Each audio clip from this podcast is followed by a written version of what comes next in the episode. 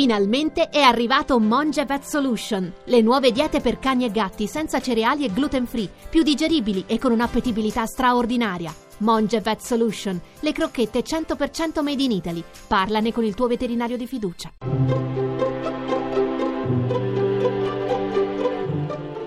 Il pensiero del giorno.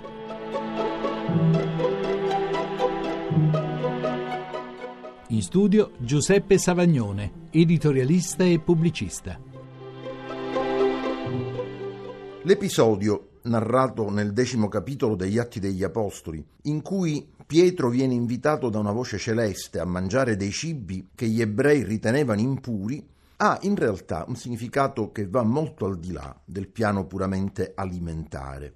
Non è un caso che subito dopo gli atti raccontino della visita di tre messaggeri del centurione romano Cornelio che vengono a invitare Pietro a casa del loro padrone. Giunto là, Pietro entra e le prime parole che dice sono Voi sapete che a un giudeo non è lecito aver contatti o recarsi da stranieri, ma Dio mi ha mostrato che non si deve chiamare profano o impuro nessun uomo. Come non c'è più la barriera tra cibi puri e cibi impuri, nel cristianesimo cade anche ogni pregiudiziale nei confronti degli appartenenti ad altri gruppi etnici e ad altre religioni.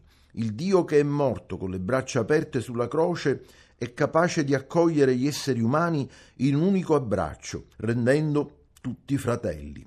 Perciò, dice Paolo, non c'è giudeo né greco, non c'è schiavo né libero, non c'è maschio e femmina, perché tutti voi siete uno in Cristo Gesù. Le differenze non sono annullate, ma ormai sono funzionali a una più grande unità, come lo è quella delle membra rispetto al corpo, perché tutti voi siete uno in Cristo Gesù.